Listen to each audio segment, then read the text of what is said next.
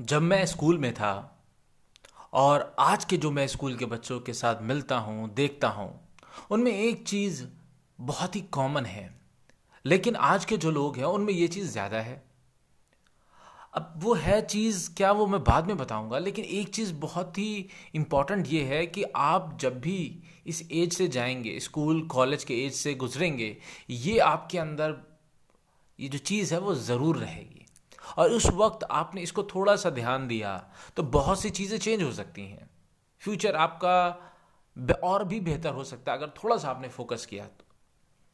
तो वो चीज़ ये है कि आज का जो यूथ है, या कल का जो यूथ था, वो एक काम नहीं करना चाहता है, वो है सुनना।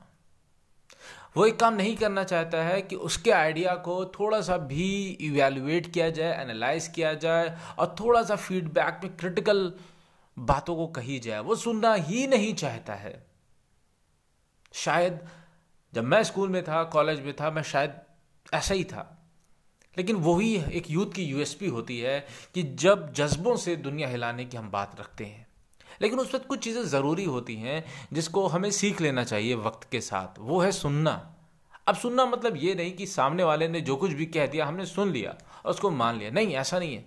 जब सामने वाले ने कोई बात रखी है और आप तक वो बात आती है, उसके बीच में उस बात का आप करते क्या है इवेलुएट कैसे करते हैं, ये बहुत इंपॉर्टेंट चीज़ है।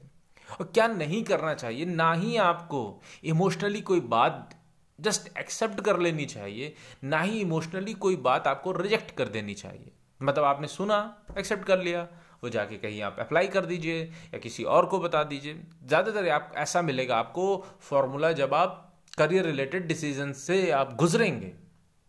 यूथ अक्सर यही काम करता है।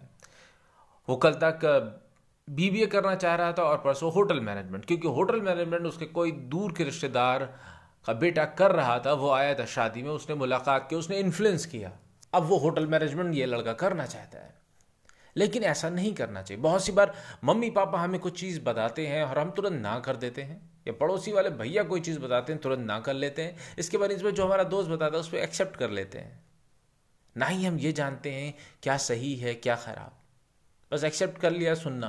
तो इसके बीच क्या करना है? सुनने के बाद इवेल्युएशन प्रोसेस क्या है? आप चीज़ों को कैसे लेते हैं?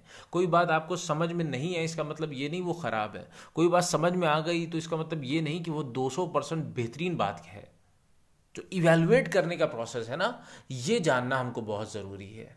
इसलिए सुनने की आदत क्रिटिकल फीडबैक को लेने की आदत, उसके साथ थोड़ा सा जूझने की आदत, ये हमें अपने अंदर होनी चाहिए। तब हम कहें, यार नो इस पर नहीं करना है, क्योंकि इसमें ये डीमेरिट्स हैं और ये मेरी सिचुएशन नहीं है।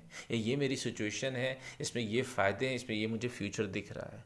Accepted I will go for it ऐसा हम तब करेंगे राइट तो इस चीज़ को थोड़ा सा गौर करें आज का यूथ तो उसको बहुत से फ़ायदे हो सकते हैं। आज के लिए इतना ही, बहुत जल्द आपसे फिर मुलाकात करेंगे। इसी पॉडकास्ट पे, जिसका नाम है बिस्मिल कम्युनिटी